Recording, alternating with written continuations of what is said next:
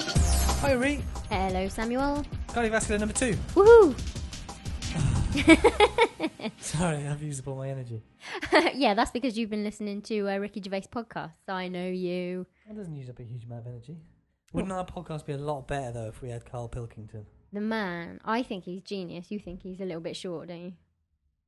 A little bit short. Yeah. Of genius. Yeah. I think he's brilliant. I He's think- so funny. His brain works very differently to everybody else's, which makes him so interesting. Yeah, and geniuses have that kind of brain? Okay, maybe. not. Geniuses I like him. are capable of higher thought processes, probably. Yeah, he's a little bit whacked out on some of his theories of uh, evolution and, um, you know, population control and things like that, but very, very entertaining. He thinks a lot. He just oft doesn't quite get it. But then Ricky Gervais is very, very good. But sometimes Carl's right and Ricky's wrong. I like it when um, Ricky Gervais laughs because his laugh is like this kind of maniacal, kind of shrieking, like he can't believe what's coming out of Carl's mouth.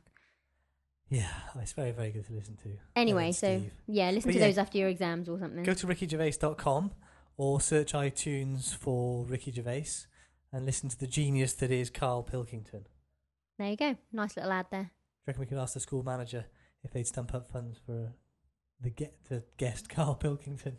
Oh, yeah, oh, that would be so good. That'd be awesome. But no, I doubt it very much. Yeah, his views on his thoughts of evolution and biology are fascinating. Uh, science fiction, I'd say. anyway, let's enough enough yeah, of it's that. getting back into Scott Ziegler territory, that isn't it? Yeah, I love him too. Anyway, Okay, So- right. What are we doing today? This is cardiovascular number two because we this is episode eleven of the Salmon Ree show. Embryology with Salmon Ree, yep, um, but it's the second of the three cardiovascular podcasts that we're going to do. Yeah. and we've had a lot of um, interest, request. hassle, yeah, uh, which is good because it shows these podcasts are well used and that you guys like them and that they're helpful, which is why we're doing them. So that's good. I think it's cut down on the number of tutorials this year, definitely. which is good. So today we're going to do um, the heart, basically, aren't we? But yeah, so we did the blood vessels last time. We're going to do the heart, which is number two, and we've already recorded a podcast with Geraint Morris uh, about the changes to the circulation at birth, We'll pop that one in the end. and that'll link nicely into the blood vessels podcast and this one, hopefully.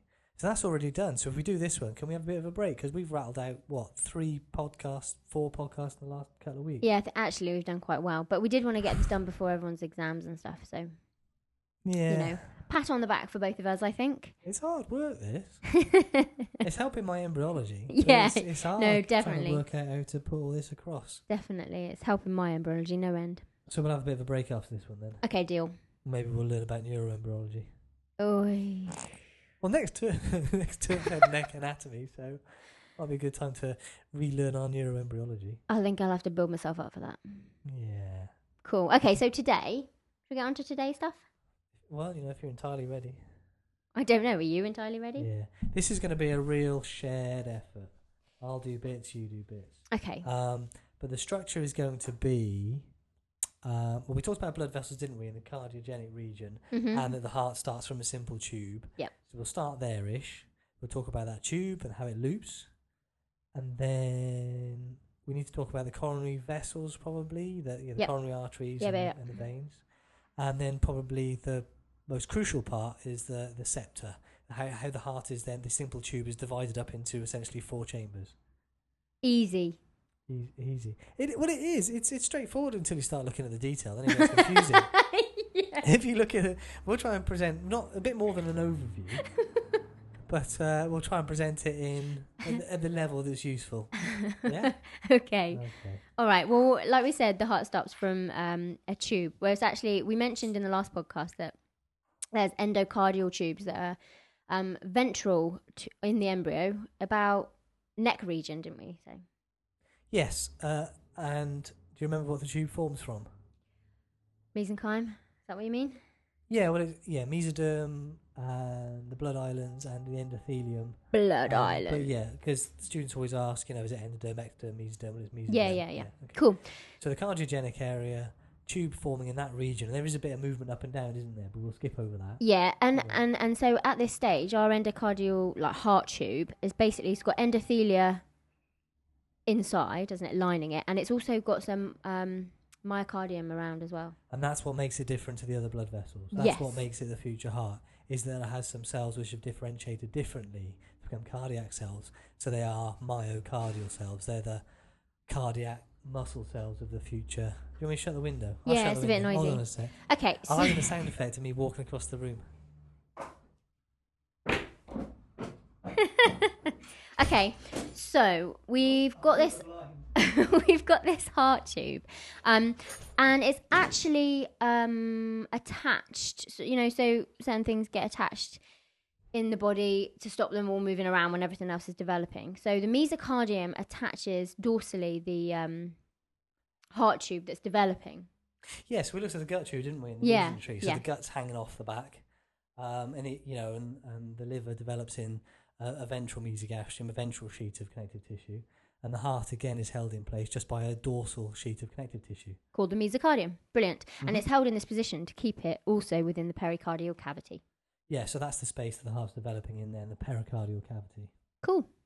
Um, okay, so what happens to the, the mesocardium then, the dorsal mesocardium? Breaks down. Yeah, it just it breaks down, doesn't it? So that um, the heart is then attached at the top and the bottom. Ah, and there's yeah. a space all the way around it. Yeah, so that yeah. space then is a pericardial sinus. Just a couple of other terms which okay. you might see. And then um, we have this tube, and the venous input is coming into the bottom, so the caudal part of the heart tube. That's where the blood's coming in. So all those all those veins we spoke about, the vitelline veins, the cardinal veins, and the umbilical veins Pouring blood into there. coming in the bottom, and then at the top is the arterial output, so the blood's going out there into the first aortic arch and out then to the dorsal aortae on the left and the right. Cool. And that's the flow, and then the blood's going around the embryo and uh, placenta and vitelline veins and the vitelline circulation, and so on and so on.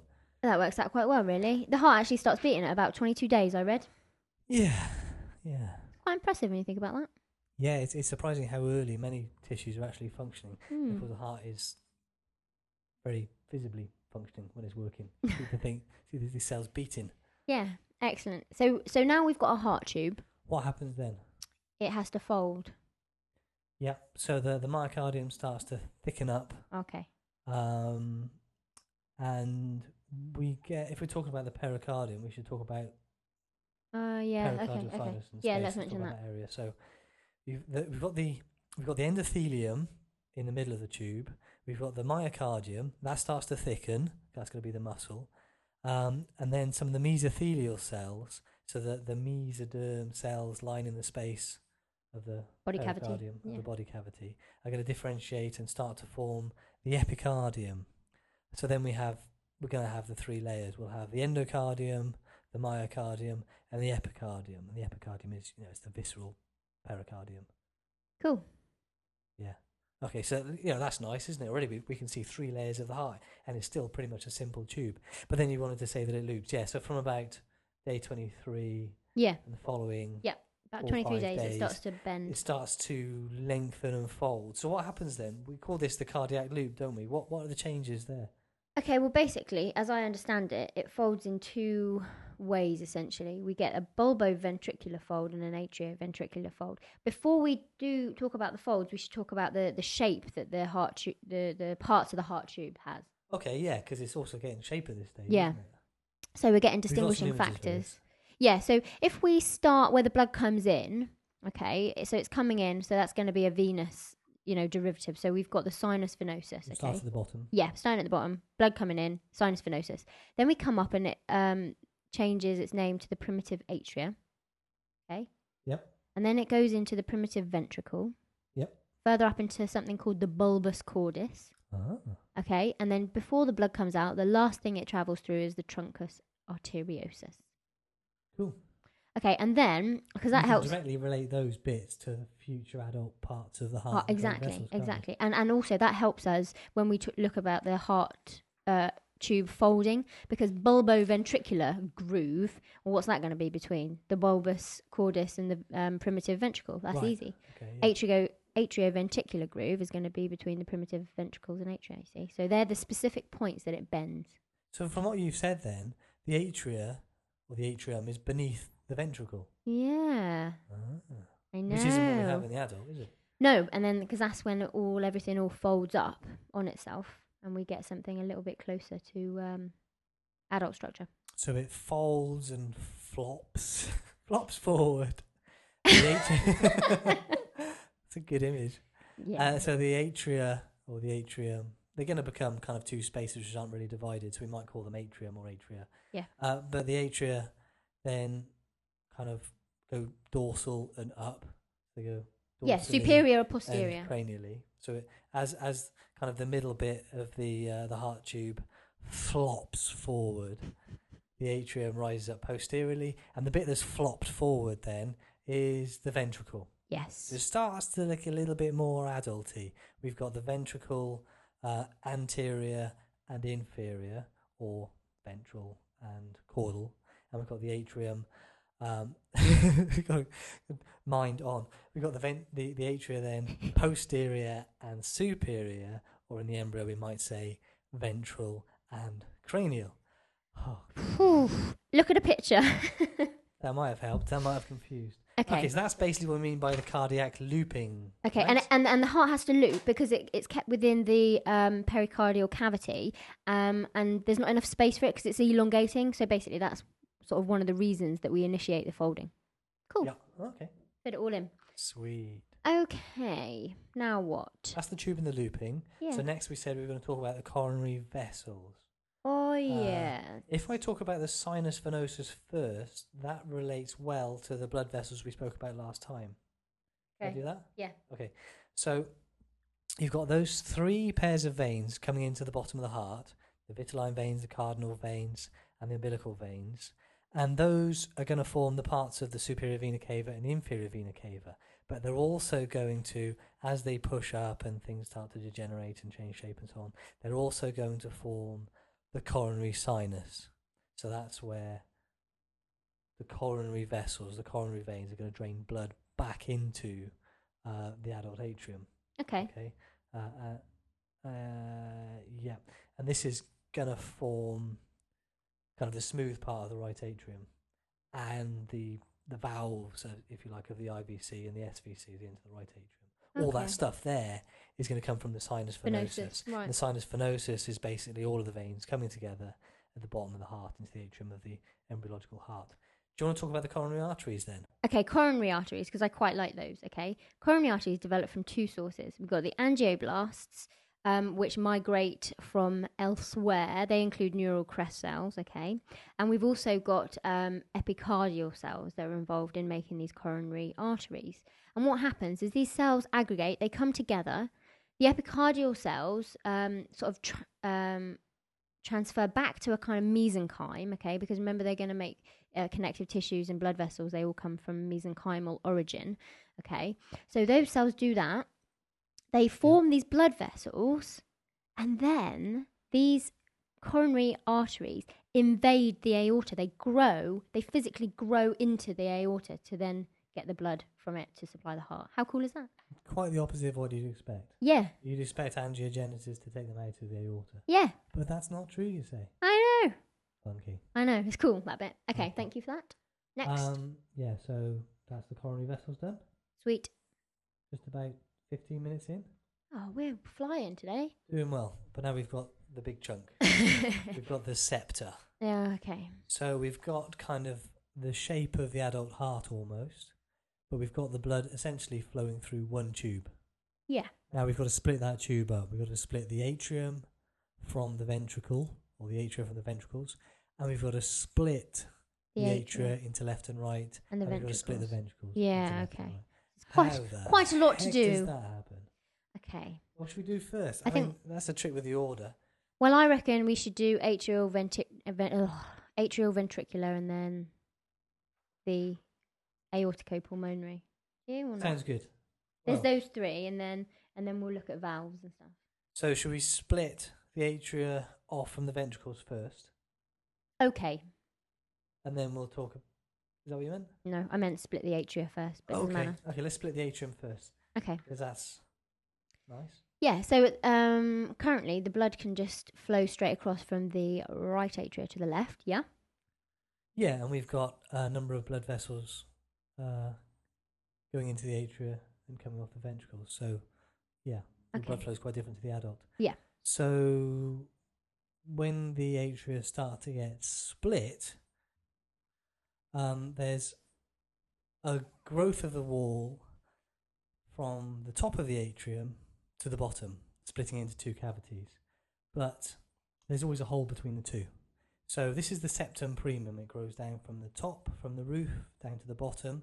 And the hole that's beneath it, as it's growing down, is called the ostium primum.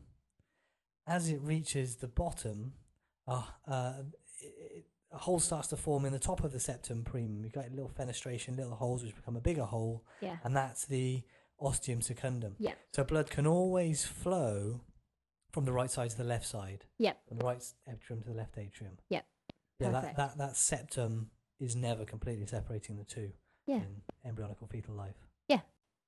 Right, okay. So we've got the septum primum with the whole, the septum secundum in it. Um, and then the, whole, the ostium secundum. Oh yeah, sorry, the ostium secundum. You're right. And then on the right hand side of the septum primum um, grows the septum secundum. Okay, so we've got a whole separate Why septum. on earth would you grow a second septum when you've already got a perfectly good one? Uh-huh. Genius, this is. There is also a hole left in the septum secundum, and this hole is called the foramen ovale. The um, septum primum on the left hand side and the septum secundum on the right hand side. Okay, now there is still the flow of blood can come from the right hand side to left. It can still go through, and it has to go through the two, um, the, the foramen ovale and the ostium secundum. Um, and what actually happens is that the septum primum becomes the valve for the foramen ovale. And um, at birth, when the pressure changes to increase on the left hand side, this pushes the septum primum, closing the um, foramen ovale. And then it en- eventually grows and becomes fixed, and we call it the fossa ovalis in the Yeah, heart. Okay. So that so the septum secundum and the septum primum work together to form a little flappy valve, Basically, allowing blood to flow from the right to the left atria. Yeah. So we can bypass the lungs as we spoke about last time. And all of these little bits we've spoken about, the septum primum, septum secundum, ostium secundum, and so on and so on, the whole structure there is then the foramen ovale. Yeah. And fossa ovale in most of us adults. yeah. So that's And you can still see that if you look at an adult heart. yeah. Get your thumb in there. so so that is how the atria split. Clear as mud. Hmm. what Okay, so let's do. What do you want to do? the ventricle. Well, should we then split the ventricles, or we should we split the atria from the ventricles? I'd like to split the ventricles. Let's split the ventricles because that's easy. Ish, yeah. Oh well, it, actually it is because we've got the ventricles. Um, so they're at the bottom of the heart now, and the interventricular septum essentially just grows up from the bottom. Yeah. So we say ventricles, so we've kind of got these two separate sacs, but they're not properly separated yet in the midline. They're still linked, but they're they're two ventricles because they're two sacky. If you can see what I was doing with my hands right now, it makes complete sense. That's not going to help But you've anybody. got two, you've got a vent, two sacs which are ventricles, and they're going to get split. Yeah. So they get bigger, and then what in the midline you kind of get the muscular growth Yes. coming up from the bottom upwards. Yeah. Starting to split the left and right ventricles. Yeah, and and the interventricular septum actually has two parts. It has the muscular part, and that's the bit that we've talked about that's growing from the bottom up, and it also has a membranous part, which very conveniently ties in with um, the third septum that we're going to talk about. Yes. The the uh, endocardial cushions which are going to separate off the atria from the ventricles. Yeah, So from there, um, there's a little bit of growth, which is the membranous part of the interventricular septum, which grows down to meet the muscular part and will completely separate the two, the right and left ventricles. yeah, Up until that point, there's a little hole there though, yeah. um, which is the um, interventricular Foramen. which makes sense if you think about it. Yes. So again, there's a little bit of there's a link between left and right until those have grown together. Yeah. So it's quite straightforward, really. That one. Right, and so we need to talk about how those atria get split from the ventricles then. Okay.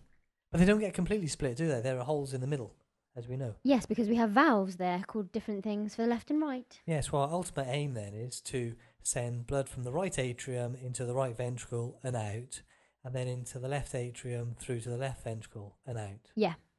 Right, how are we going to do that then? okay, well, we have what we call atrioventricular canals that need to form, okay?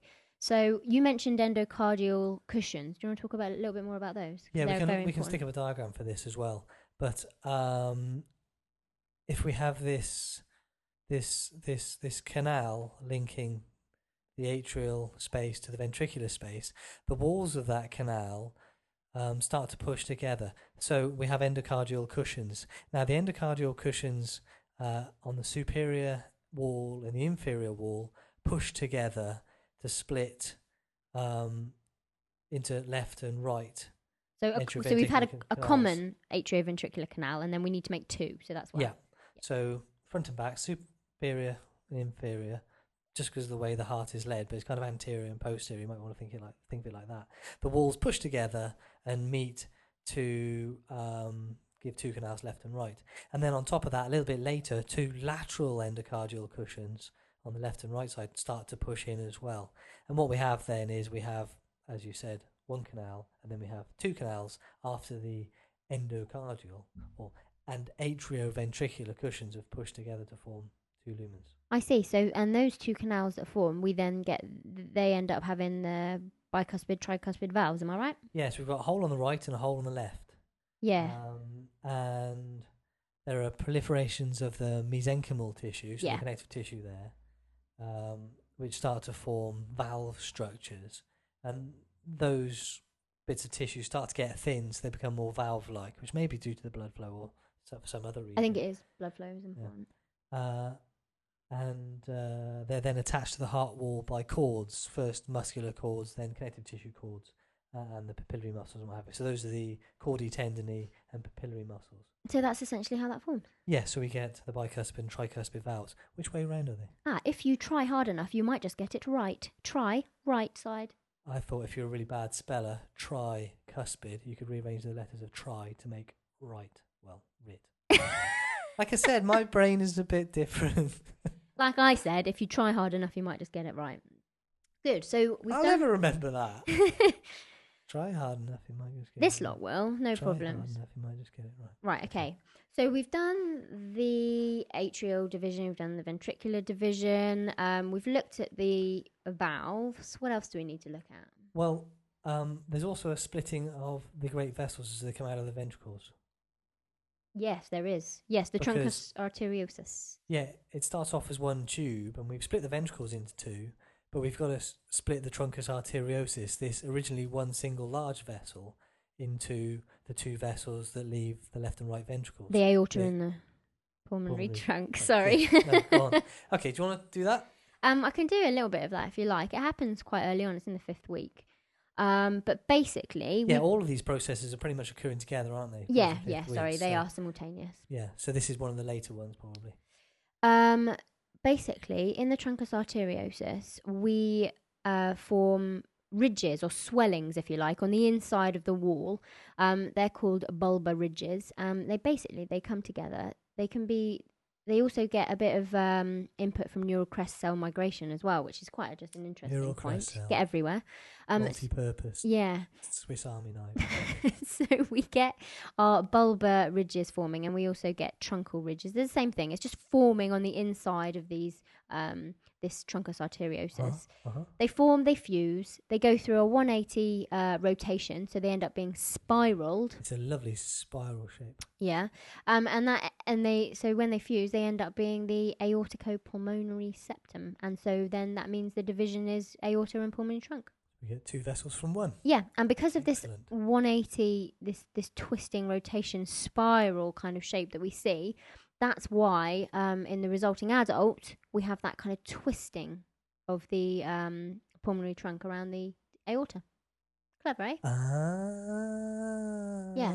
And also, a, another little point on this is that the inferior end of this septum, this aorticopulmonary septum, also merges with the membranous part of the intraventricular septum that we saw before. tidy. That's it. Yeah, that's nice. We we we split it up. Cool. Okay, so that's development of the heart. I think Not too that's bad. all right. Usual time there with 26 odd minutes. Excellent. Okay, so that's it. We've done a lot of podcasts recently. Can we have a bit of a break now? Yeah, definitely, definitely. We'll put Garance on the end of this. Garance is recorded, so we'll put that up as well. Bear in mind the holes we've been talking about and the, the links between the left and the right sides of the heart and the blood flow and the blood vessels. And Geraint will talk about all the clinical aspects of that and It's very, how very that changes at interesting. birth. Yeah, it's really good, isn't it? Um, and we'll go and read about neuroembryology. Oh, don't. It's giving me a headache already. Oh, headache. Um. Oh, just quickly, what are we going to do about um pharyngeal arches and endocrine and stuff? Well, we've already there al- already exists a couple of podcasts about endocrine embryology and development of the pharyngeal arches and what they do. Hmm. But if we find time in the future, we'll record them again together. With We me. could Yeah. give you a little tutorial, Yeah. No. or Okay. we That could sounds we good. could discuss it. Um, so we could do those again. But uh, I don't think we'll hurry to do those. I think we've we've covered all of the areas we wanted to cover. Yeah. By the time of the exams, um, either in the old format or the new format.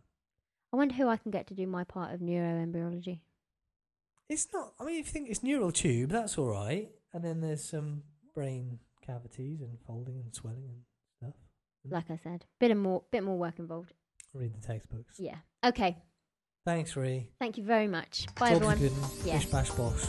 Thank you very much. Ta-ra.